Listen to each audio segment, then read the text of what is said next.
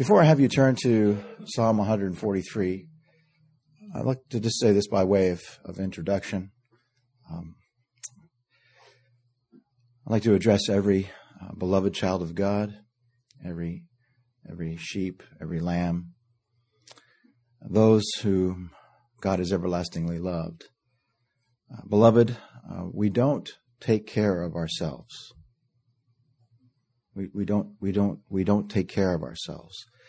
Who takes care of us? Well, the scriptures set forth ever so blessedly. Not that he careth about us, but beloved, he cares for us. He cares for us. In Psalm uh, 23, we read there ever so blessedly. And I just pray that this would comfort you, beloved. I mean, that's that's why I trust He has us here this morning, because He cares for you. In His good providence, He's brought you here this morning to hear once again the glorious message of His darling Son, Christ and Him crucified. Um, I'm not here behind this pulpit to preach to, to goats or to preach to the reprobate. I'm here to preach to God's people, His sheep, His lambs, His redeemed. It says there in Psalm 23. Now, I don't know what this week's been like for you. It's impossible for me to know. But I want you to know this, beloved. Look what it says in verse 1 of Psalm 23. The Lord is my shepherd. I shall not want. what a blessing. I shall not want of pardon for all my sins. I shall not want of righteousness or acceptance in God's sight. You see, it's through the doing and dying of the Lord Jesus Christ, beloved, we've been saved, not, not almost saved. As we were reading in our Sunday class in, in Hebrews 7, verse 25, beloved, we're saved to the uttermost, completely and truly through the blood of Christ, pardon of all our sins, and made the very righteousness of God in Christ. God's word sets forth that our Heavenly Father made His darling, well pleasing Son, He who knew no sin, that He was pleased to make Him sin for us, that we might be made the righteousness of God in Christ. That comforts real sinners. That message comforts real sinners. Why do I say real sinners? Well, that's what the apostle Paul wrote to young Timothy, was it not? 1 Timothy chapter 1 verse 15. He wrote to that young man, our brother. he said, a true and faithful saying, saying, beloved Timothy, true and faithful saying, worthy of all acceptation. Christ Jesus came into the world to save sinners. And I pray that glorious message would comfort you, beloved, this morning afresh. I need to hear that gospel all the time, don't you? Now, in Psalm 143, we see that the title of this psalm is very simply a psalm of David. A psalm of David. And notice we see in the scriptures how that David was a man after God's own heart. And David was a man who was blessed to be the anointed king of Israel. And David confessed that his salvation was all of the Lord's doing. All of it. And he came to the Lord Jesus Christ as a mercy beggar. And the Lord heard his cry and saved him, and not according to David's work, not, not according to David's works, but according to his mercy and grace. Now notice verse 11 in Psalm 143. It says there, Quicken me, O Lord, quicken me for thy name's sake, for Christ's sake, the express image of your person and glory, for, for thy name's sake, for thy righteousness' sake, bring my soul out of trouble. Lord God, my Father, for your Son's sake, quicken me. Make me alive. I need salvation by your grace. And so, Lord, I'm begging you, quicken me for Christ's sake. Lord, grant me life and salvation because of your well-pleasing Son, Christ Jesus the Lord. Quicken me. Raise me up from the tomb of, of, of unbelief. We read in 1 Peter chapter 3, it says there, 1 Peter chapter 3 verse 15, it sets forth, Sanctify the Lord God in your hearts, and be ready always to give an answer to every man that asketh you a reason of the hope that is in you with meekness and fear. I recently heard an account of an old preacher that gave his answer plainly and succinctly when he was brought before a religious council. you know, they were, they were considering uh, to burn him at the stake for what they called heresy. I mean, just think of it, beloved, of being tied to a stake, of having the wood piled at your feet, and they're ready to light you a fire. And they said to him, well, just recant, just stop preaching what you're preaching. And he said, I can't do that.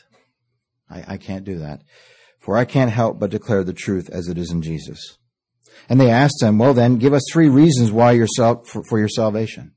Give us three reasons for your salvation. And that brother said without hesitation, the first reason is Christ. What's the second reason? The second reason is the Lord Jesus Christ. Well then, heretic, what's the third reason for your salvation? The third reason for my salvation?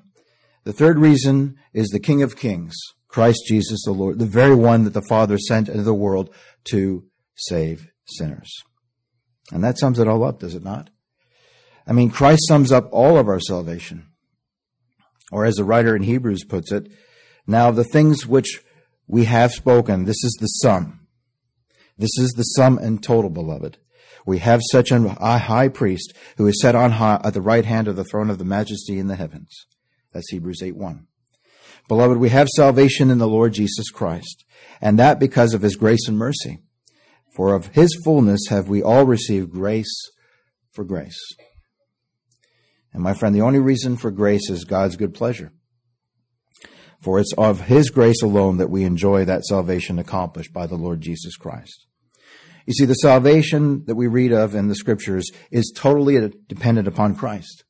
Indeed, totally dependent upon Him that loved us and washed us from our sins in His own precious blood. You see, beloved, our salvation has been and is determined, dependent, and accomplished by the Lord Jesus Christ alone. Remember, he appeared, or he was manifest in this time state at the end of the age to put away sin by the sacrifice of himself. The Lord Jesus Christ alone, by himself, accomplished our salvation. Indeed, he is salvation itself. And he wrought out that salvation by his doing and dying, by the sacrifice of his obedience unto death and the shedding of his blood. Now, we see here David a man after God's own heart, calling upon the Lord in time of trouble. And every believer, every mercy beggar has the same privilege and the same blessing to call upon the Lord all the time. You see, beloved, we not only call upon the Lord in times of trouble, but so too we call upon the Lord at all times. We read in Romans chapter 10, Whosoever shall call upon the name of the Lord shall be saved. Whosoever whosoever. What a, what a blessed word. And that's a word that's not speaking of just a few, my friend, but rather of many. Indeed, it speaks of a multitude which no man can number, out of every kindred and tongue and people and nation. You see, beloved, we do rejoice evermore in the Lord Jesus Christ and pray without ceasing. And you know, praying, beloved, for the believer, praying is like breathing. I mean, it's the very life of the believer. And beloved, just as we can't live without breathing, so too the believer can't live without praying. Remember when you were a kid and you know you'd see how long you could hold your breath, you know, to see who could hold it the longest? Well, I don't advise a believer to do that, not by analogy. You see, we have to breathe, beloved, in order to live. And praying is like breathing for the believer. Indeed, it's the very life breath of the believer. You see, just as we cannot live without breathing, so too a believer cannot live without praying. And David says here in verse 1 of Psalm 143, he says there, Hear my prayer, O Lord, give ear to my supplications. O Lord, give ear to my cries, hear my prayer. And blessed by the Spirit of God, that heart cry is not some cold, dead utterance, but rather a heart cry unto the Lord in the privateness of our closet. The disciples asked the Lord, Lord, teach us to pray. And we do need to be taught to pray, do we not? We do need that understanding that only He can give. And prayer of the heart, prayer that's born of the Spirit of God, it's the heart cry of every believer, of every mercy beggar. And that heart cry sounds like this. Lord, have mercy upon me, a sinner. And that's what Scripture says. And we say it all the more emphatically. Lord, have mercy on me, the sinner. Now, can someone say that in a cold, lifeless way? Could they just repeat it like a parrot? Well, of course they can. But a sinner, a needy, naked, bankrupt sinner cries out, Lord, have mercy on me, the sinner. And the Lord heard the prayer of that man and saved him. And we read of that account in Luke 18. Notice again here in the beginning of verse 1. Hear my prayer, O Lord. Not hear my prayer, O men. He doesn't say that. He says, Hear my prayer, O Lord. You see, beloved, we don't pray to be heard or seen of men. And we see plenty of that in organized religion. I mean, we see it all the time, do we not? I mean, they have their, their national day of prayer and they all assemble together to pray publicly. But believers don't pray to be seen of men. Rather, they pray to be heard of God Almighty. I don't want to pray to be heard or seen of men, do you? You know, like put on a show or put on a display. I mean, what good would that do? Just to be praying to be seen of men. What good would it do to have men hear our prayers and then have the Lord not hear them? I mean, that would be utterly useless. And so, since our prayer is to, is to the true and living God, He can hear our prayer, beloved. You see, our prayers are not unto some cold, dead idol or the figment of our imagination. Rather, we call upon the living God, and because He's the true and living God, He can hear our cry. You see, because He's a covenant God, because He's obligated Himself by the covenant of his, of his grace and mercy, He's obligated to hear the cries of His people. You see, beloved, He ever liveth to make intercession for us and so we call upon the name of the Lord, and he hears our cry. Indeed, he ever lives to intercede for us. Again, notice what David says in verse 1. Hear my prayer, O Lord. Give ear to my supplications. In thy faithfulness answer me, and in thy righteousness. Notice he doesn't say, Lord, hear me because I'm the king. He doesn't say, Lord, hear me because I've won many battles for you. He doesn't say that. Hear me for one reason and one reason only, and set forth in this in this portion ever so blessedly. Lord, in thy faithfulness answer me, and in thy righteousness. Now notice those two key expressions, thy faithfulness and thy righteousness. You see, the only reason God would show mercy to any sinner, the only reason God would show mercy to any of us here this morning is because he's faithful and because he's righteous. Remember what the evangelist John writes in 1 John chapter 1? He writes there, if we confess our sins, there this is in verse 9.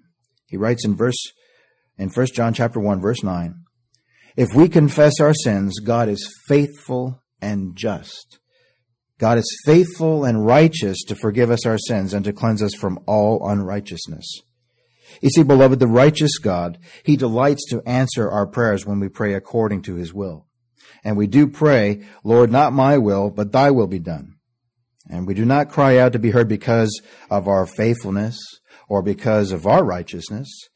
I mean, does someone ask the preacher, do you have any righteousness of your own? Do I have any righteousness of my own? I have no righteousness whatsoever. All my righteousnesses are as filthy rags. You see, in mercy and grace, God has taught me not only do I need to be saved from my transgressions, but ever so blessedly, He's taught me I need to be delivered from my iniquities, righteousnesses. Not in of myself do I have any righteousness, beloved. It's only in Christ that I have any righteousness. You see, the best I have to offer unto God in of myself, God says, is nothing more than a filthy rag. Just nothing more than filthy rags in His sight. You see, beloved, the faithfulness that we depend upon is the faithfulness of the Lord Jesus Christ. And the righteousness we depend upon is the righteousness of what He's done on this earth on behalf of His beloved people. It's through the doing and dying of the Lord Jesus Christ that he is called in Scripture the Lord our righteousness. And so we ask to be heard because of the Lord Jesus Christ, because he is faithful, because The Lord Jesus Christ is righteous, and by his righteous servant, our blessed Lord is faithful and righteous on our behalf. He's faithful and righteous to all his covenant promises, and of all that he has spoken and promised to his people. How many promises of God will fail? How many have failed? Not one. No, not one. We read in Isaiah 42, he shall not fail. And the reason he can't fail is because he's the true and living God. You see, beloved, our blessed Lord is faithful to all of his covenant promises. The Lord said, I will be their God and they shall be my people. You see, beloved, his faithfulness, his righteousness alone, that and that alone is all of our salvation. All of it. Now notice verse 2.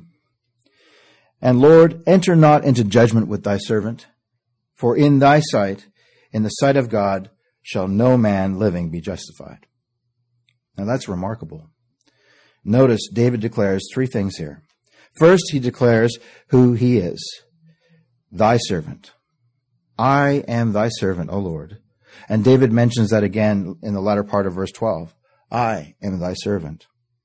Can you think of a higher calling than to be a servant of the Lord Jesus Christ? Men who have been drafted into the army or who've enlisted they're in the service of country. And I guess that's honorable. But I can think of no higher title than that of servant of the Lord and being put into the, this ministry. Would one of the men go outside and see what that noise was? Or a couple of the men? Yeah, that, that's good. Uh, maybe two. Oh, we got a few. So.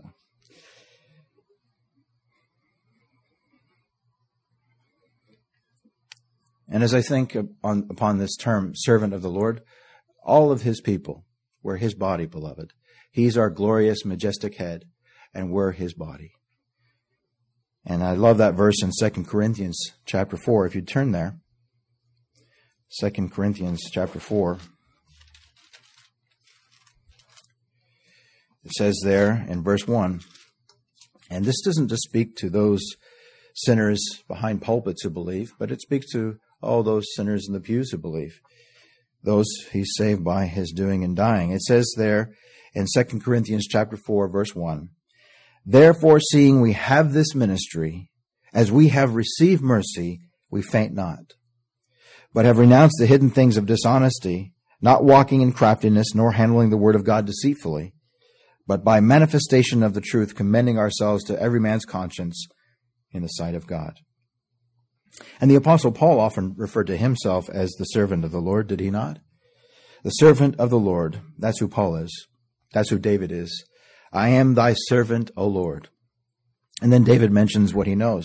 What does he know? He knows that no man, no one, is justified by the deeds of the law in the sight of God. And Paul knew that. He writes in Romans chapter 3, Romans chapter 3, there in uh, verse 19. Now we know that what things soever the law saith, it saith to them who are under the law, that every mouth may be stopped, and all the world may be, become guilty before God. Therefore, by the deeds of the law there shall no flesh be justified in his sight. For by the law is the knowledge of sin. Perhaps you, you've entertained ideas of being justified by keeping the moral law the Ten Commandments. Has anyone entertained that? Well, you and I have broken every one of them. Every day, every hour, every moment. The law says you're guilty. The law says I'm guilty. That's right. That's what the law of God says. We're guilty on all counts. We cannot be justified by the deeds of the law. That's what David is saying here. In thy sight, O Lord, shall no man living be justified. And something else David knew. He knew that salvation is of the Lord. He planned it. He purposed it. He executes it. He supplies it. He sustains it. You see, salvation is all of His doing and His doing alone. And David says in Psalm 37, Psalm 37, verse 39, he says there, Psalm 37, 39, but the salvation of the righteous is of the Lord, but the salvation of the righteous is of the Lord, and beloved, he is our strength in time of trouble. Salvation is of the Lord, is it not? What a blessing to know that. How that salvation comes from him and him alone. For he planned it, he purposed it, he executed it, he applies it, he sustains it. And notice what David asked for. Notice he asked for mercy. Lord, enter not, he writes. Enter not into judgment with thy servant. Lord, I don't want what's coming to me. And you know, some people say, well, all I want is what I've earned. Really? You want to stand before God on the basis of what you've earned? My friend, have you not heard? The wages of your sins, the wages of your pseudo righteousness is death. But thank God, the gift of God is eternal life through Jesus Christ our Lord. I don't want judgment. Do you? I want mercy. And that's why David says in Psalm 51, Have mercy upon me, O God, according to thy loving kindness, according unto the multitude of thy tender mercies, blot out my transgressions. Blot out my sins and iniquities according to thy tender mercies in Christ. You see, David and every believer desires to be met at the mercy seat, not the judgment seat, at the mercy seat. And beloved, that's where I want to meet God. That's where every believing sinner wants to meet God at the mercy seat, not at the judgment, not at the judgment bar, but at the mercy seat. Remember the mercy seat that was over the Ark of the Covenant? And of how the blood was put on that mercy seat. And God said, I'll meet you there at the mercy seat. And beloved, that's a picture, but a shadow of the substance of Christ Jesus the Lord, who is himself our mercy seat. You see, this is the believer's desire of that of being justified before God in the Lord Jesus Christ, of being accepted in the beloved Son of God. Lord, don't enter into judgment with me. Rather have mercy upon me for Christ's sake. My sinner friend, could you pray that way? Could you pray that way? Lord, have mercy upon me, the sinner. And mercy, my friend, is God not giving me what I deserve. So what do you and I deserve? Well, are you a sinner? Are you a sinner? I, am a sinner. Born in sin, shapen in iniquity. What do I deserve? I deserve judgment. I deserve judgment. But thank God he, de- he delights to show mercy to sinners. Who is a God like unto our God, beloved, that pardoneth iniquity and passeth by the transgression of the remnant of his heritage? Beloved, he retaineth not his anger forever, because he delighteth in mercy. Now look at verse 3. Verse 3 of one, Psalm 143. For the enemy, and David had a lot of enemies. He, I mean, he had, he had his own father-in-law as an enemy. Some of his own family members hated and, and hurt him. Lord, the enemy hath persecuted my soul. The enemy hath smitten my life. The enemy hath smitten my life down to the ground.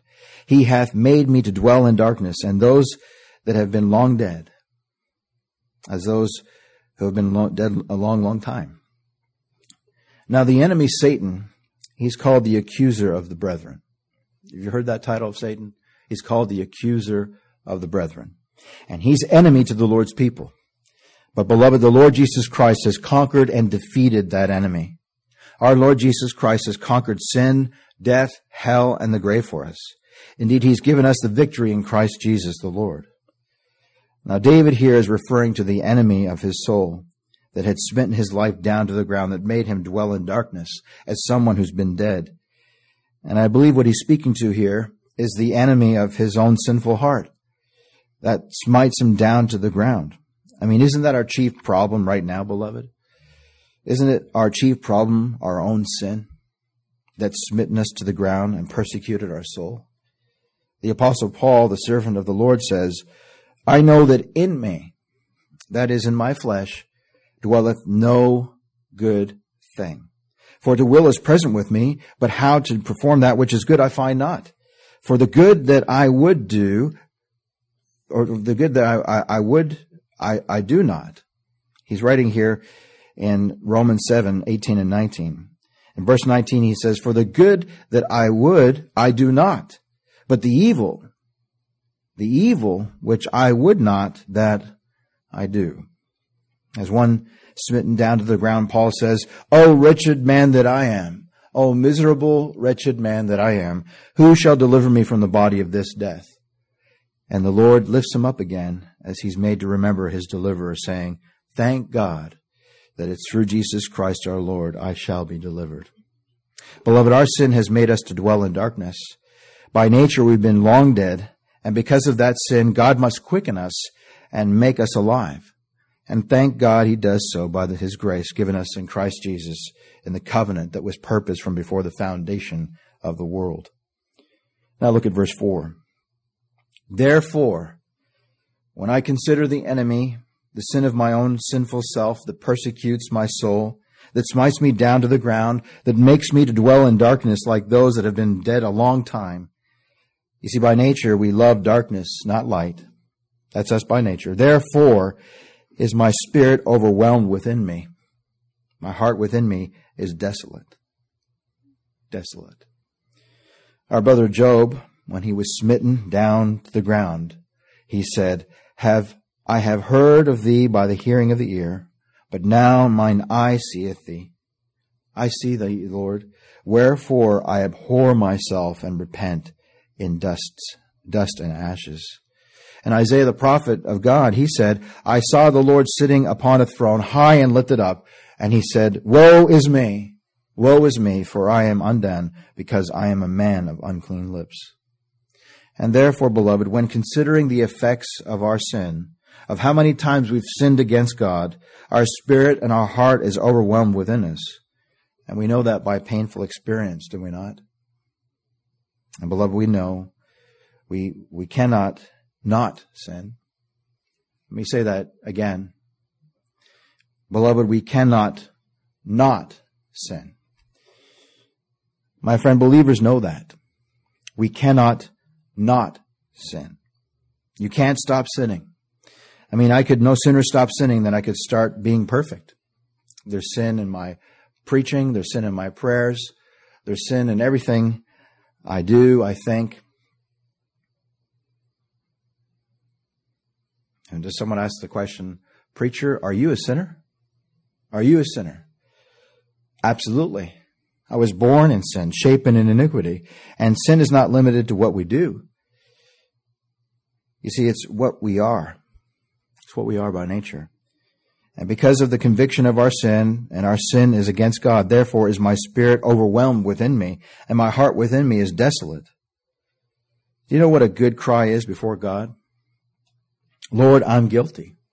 I'm guilty on all counts, and without excuse, I unreservedly and without any claim to the contrary, I'm completely guilty before you, God. And you know, that's a good place to be. You know why that's a good place to be? Or why that's a good thing to cry out before God? I'll tell you why. Because grace is for the guilty. That's right. Grace is for the guilty, and mercy is for the miserable. Therefore is my spirit, therefore is my spirit overwhelmed within me, and my heart within me is desolate. You see, my friend, a man doesn't know he's a sinner by nature. A man does not know he's a sinner by nature. He doesn't know by nature that he sins against God, for that's something God must reveal to us. If we say we have no sin, we deceive ourselves and the truth is not in us. That's what we read in 1 John. My spirit's overwhelmed within me. My heart within me is desolate, guilty, vile, and wretched. There's none righteous, no, not one. David seems to be looking in the wrong place for comfort, doesn't he? But look what David says in verse 5. I remember the days of old. I meditate on all thy works. I remember all the good things that you've done, Lord. I muse on the works of, on the work of thy hands, not mine, not mine. I muse on the work of thy hands. You see that, beloved? David saying, I ponder on all the work of thy hand. Beloved, when sin depresses us, our only recourse for refreshing is to ponder what the Lord has done for us, not what we have done for him. Notice it's his works. Lord, by the work of thy hands, not the work of ours. And we read in the beginning there of uh, Psalm 92, Psalm 92, starting with verse 4.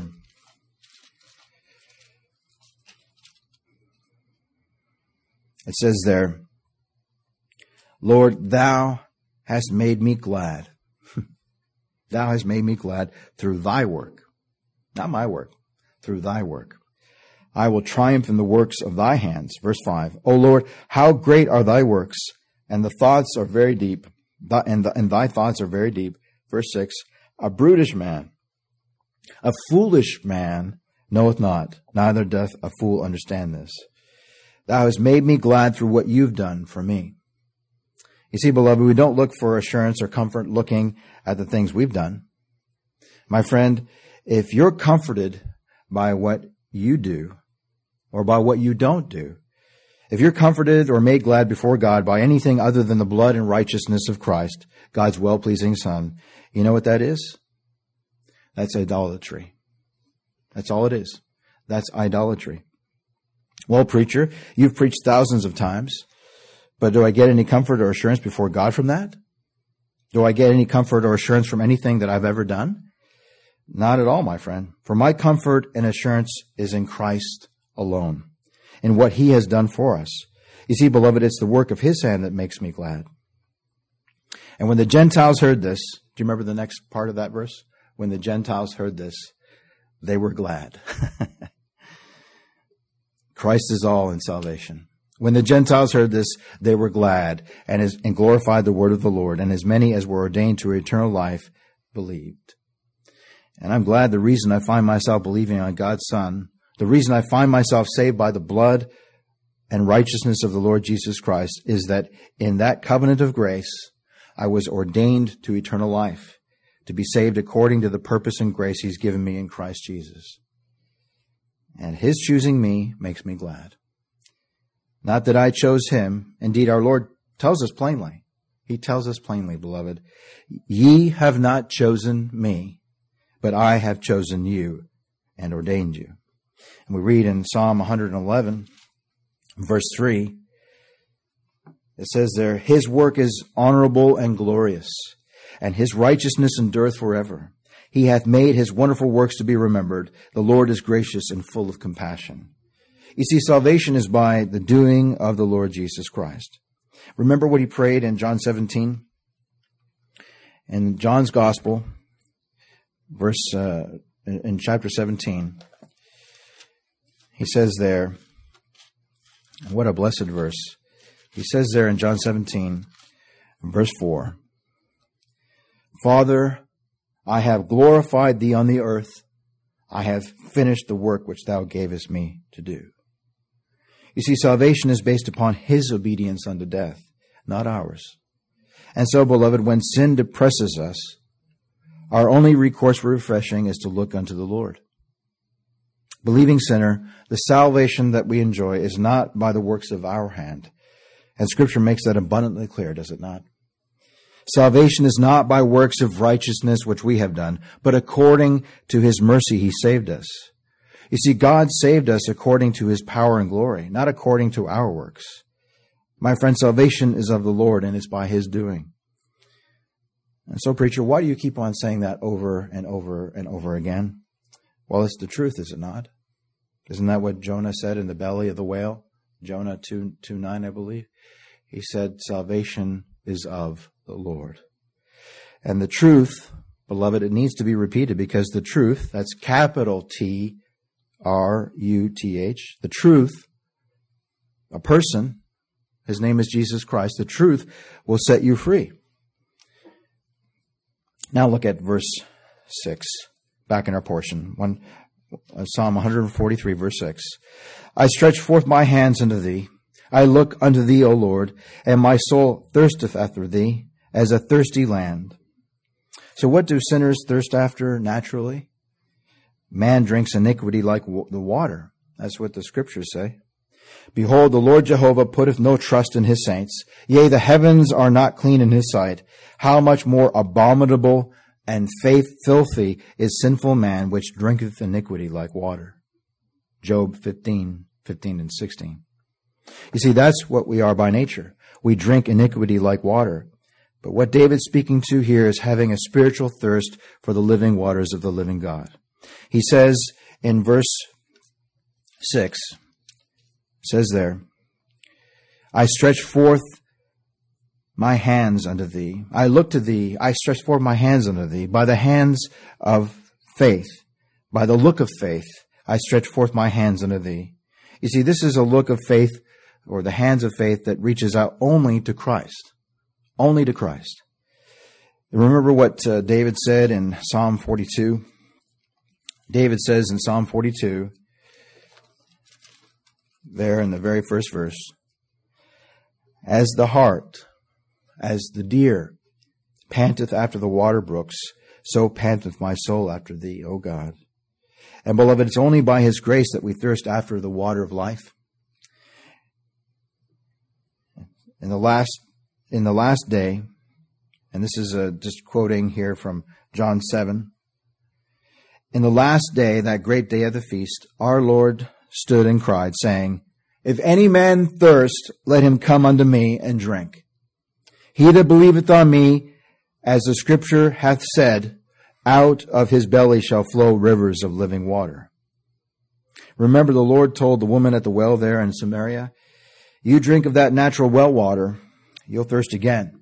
But if you drink the water that I give you, there shall be in you a well of water springing up into everlasting life.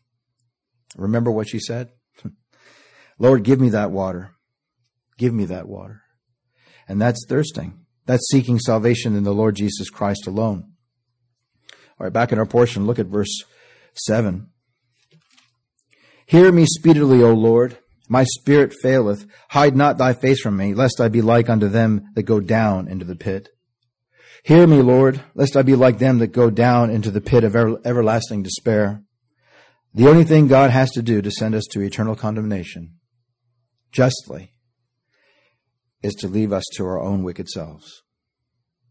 I mean, if God sent you to hell, would he be just in doing so? Would he be right? Would he be doing what was right and just? Absolutely. And my friend, if he ever teaches you that lesson, you'll say amen. If God sent me to hell, he'd be doing what was right. He'd be doing what I deserve. Now that's not what I want. That's not what I trust you want, beloved. Rather, by his grace, I want his grace and mercy. I want his salvation full and free in Christ. And that's what David said here in this, in our portion. Hide not your face from me. Hide not your face from me. The glory of God, God shines in the face of the Lord Jesus Christ. And so, Lord, grant that I may see Christ. Let me see him. Shed your love abroad in my heart. Now, in verse 8 through to verse 12, we have a sevenfold request that our brother prays unto the Lord. Lord, hear me speedily. My spirit faileth. Give ear to my supplication. What would the man after God's own heart pray for? What would he pray for? Lord, I pray that I never have a sick day. Is that what he'd pray for? Lord, I, I pray that you give me wealth, health, and riches and all those things. Notice our brother doesn't mention any of those physical things. Rather, the things that we need are spiritual blessings. And so notice these seven things here mentioned. First of all, he says in verse 8, Cause me to hear thy loving kindness in the morning. Let me hear of your loving kindness first thing in the morning. Because cause me, O Lord, to hear thy loving kindness in the morning. What's his loving kindness? It's his mercy, is it not? Have mercy upon me, O God, according to thy loving kindness. When you wake up in the morning, Lord, cause us to hear and think about your loving kindness. Cause us to think upon your mercy unto the covenant of your grace unto your people, unto a sinner like me unto a sinner like you, beloved. Cause me to hear thy loving kindness in the morning, for in thee do I trust. For in thee do I trust. And when we and when are we to trust the Lord, beloved? Just in the morning? Oh no, beloved, we're to trust in the Lord at all times. At all times. We read in Psalm 62, trust in him at all times, you people. Pour out your heart before him, for God is a refuge for, for us. Now notice the second thing he says in verse 8. Cause me to know thy way. Cause me to know the way. Notice, cause me to know the way. Cause me to hear the only way. Now, this is not popular in our day. In our day, they think that there's many ways of salvation. My own dear relation told me after I clarified that Christ is the only way and that, that me stating that and declaring that plainly and clearly that that wasn't my opinion. But the Lord himself declared, I am the way, the truth, and the life. No man cometh unto the Father but by me. No man cometh unto the Father but by my righteousness, by my sin atoning blood. I clarified plainly and clearly. No one is going to be in heaven with the Father apart from the blood and righteousness of Christ. And tragically, she said, Well, then I disagree with the Lord Jesus Christ. Sadly, most of my family, even the religious among them, believe that there's many ways of salvation. And you know, they have the idea that getting to heaven is like climbing up a mountain. And that when you get to the top of that mountain, you have salvation, and that there are a lot of different ways to get to the top. Now, that might sound good to lost, ignorant men and women. But according to the Word of God, there's just one way of salvation, and it's the narrow way. It's the restricted way. I repeat, the Lord Jesus Christ Himself said, I am the way, the truth, and the life. No man cometh unto the Father but by me. You see, my friend, He alone is the way, and there's no salvation for anyone apart from being found in Christ. For He Himself is salvation. And so, Lord, cause me to hear of thy loving kindness in the morning, for in thee do I trust. Cause me to know the way wherein I should walk. And beloved, we walk not according to the flesh, but according to the Spirit, seeking him and him alone. For I lift up my soul unto thee. I look unto thee. And he says in verse 9, Deliver me, O Lord. Save me. Save me. And who else could? Who else could deliver us who else could save us but the Lord Jesus Christ, our Redeemer, our Deliverer? You see, beloved, He's the Redeemer in whom we have redemption. We have redemption through His blood and the forgiveness of sins according to the riches of His grace. Deliver me, O Lord, from mine enemies. Deliver me from my sin. I flee unto Thee to hide me. Where do you want to be found when the Lord comes? Where do you want to be found? I want to be found in Him. How about you? Where do you want to be found when the Lord comes for you, when the days and the minutes of your life are gone? I want to be found in Christ. I want to be found in Him. Verse 10 Teach me to do thy will. Now we need to be taught, beloved. We need to be taught.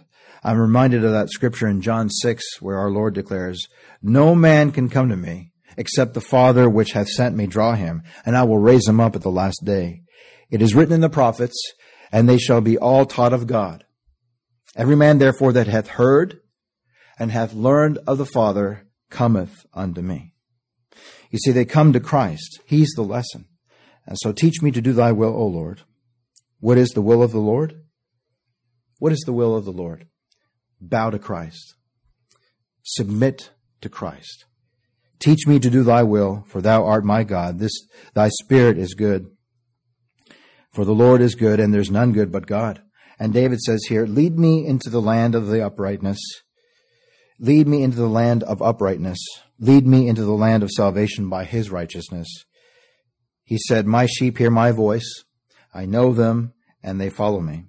You see, my friend, you and I need a shepherd. As I said at the beginning, we, we don't take care of ourselves, beloved. I'm, I'm just an under shepherd here.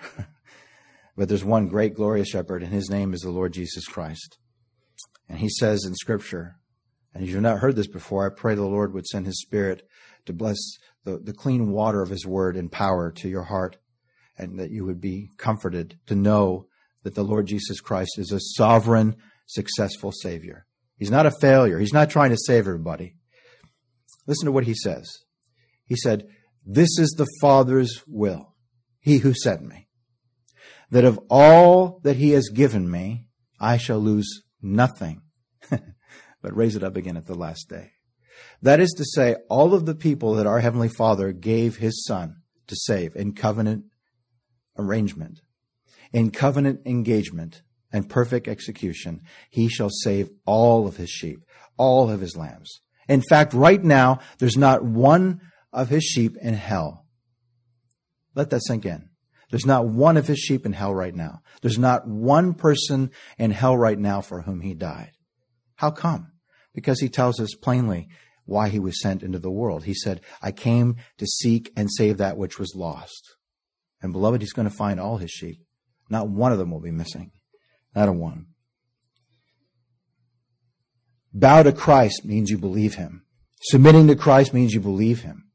If you can't submit to that, you've not repented, my friend and you do not have the faith of his elect.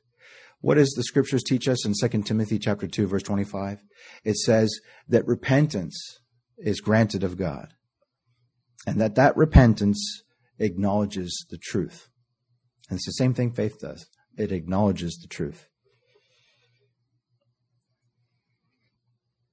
My sheep hear my voice. I know them and they follow me. And isn't it wonderful to hear? I give them eternal life.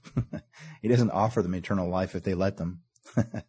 he says, I give them eternal life and they shall never perish. And so, beloved, you and I need a shepherd, the good shepherd, the great shepherd, the chief shepherd to lead me. And where he leads me by his grace, I will follow him. And so, Lord, lead me into the land of uprightness. Verse 11. Quicken me. Quicken me. What does that mean? It means very simply this Lord, make me alive. The word of God is quick and powerful, sharper than any two edged sword. It's the living word. So quicken me, Lord. And you hath he quickened, who were dead in trespasses and sins. And Lord, do it for thy name's sake, for your glory's sake. Do it for Christ's sake. I love that verse in Ephesians 4:32 where he says, "And be ye kind one to another, tender hearted, forgiving one another, even as God for Christ's sake hath forgiven you. You see, beloved, the only reason for salvation is the Lord Jesus Christ. For thy righteousness' sake, bring my soul out of trouble. Because you're righteous, Lord, bring my soul out of trouble. Verse 12.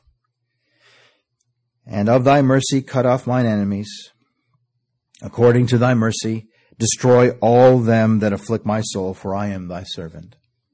Lord, quicken me. Save me for Christ's sake. You see, the only safe ground to stand upon for any sinner is the ground of mercy. And mercy is only found in the Lord Jesus Christ, who by his righteousness were delivered out of all of our troubles. For it is of thy mercy, O Lord, that all my enemies are destroyed. And because of your blood, I'm your servant I'm your purchased, signed, sealed, and delivered possession. And God's beloved is mine. his Savior, His Son, is mine, and I am His. Oh, to you who believe, He is precious, is He not? I tell you, who's precious to those He's purchased with His sin atoning blood. Just one more verse I'd like to read to you, and then we'll conclude. Turn with me to uh, Titus chapter 3. We were talking, we have a meeting between the services, and we were just rejoicing in our salvation in Christ and how we were once like the Pharisee. Remember the Pharisee? What darkness, what ignorance. Remember what he prayed, that pretentious prayer? He said, I thank you, God, that I'm not like other men. What darkness. What ignorance. But by God's grace, we know that we can't look down our noses at anybody. I, if you ask me what I am, I'll just tell you, just plainly, I, I'm a sinner, undeservedly saved by God's grace. That's it. and I don't want to get above that. Not at all. Titus chapter 3, beloved. And then I'll ask our brother, uh, James Richards to conclude our time together in a word of prayer. Titus chapter 3, beginning in verse 1.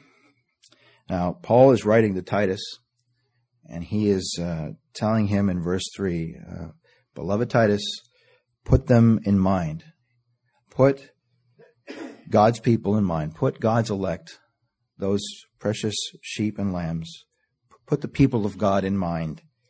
Verse 1 to be subject to principalities and powers, to obey magistrates, to be ready to every good work, to speak evil of no man, to be no brawlers, but gentle, gentle, showing all meekness unto all men. For we ourselves also were sometimes foolish, disobedient, deceived, serving diverse lusts and pleasures, living in malice and envy, hateful and hating one another. But after that the kindness and love of God our Savior toward man appeared, not by works of righteousness which we have done, but according to his own, but according to his mercy. According to his mercy, he saved us by the washing of regeneration and renewing of the Holy Ghost, which he shed on us abundantly through Jesus Christ our Savior, that being justified by his grace, we should be made heirs according to the hope of eternal life. Amen.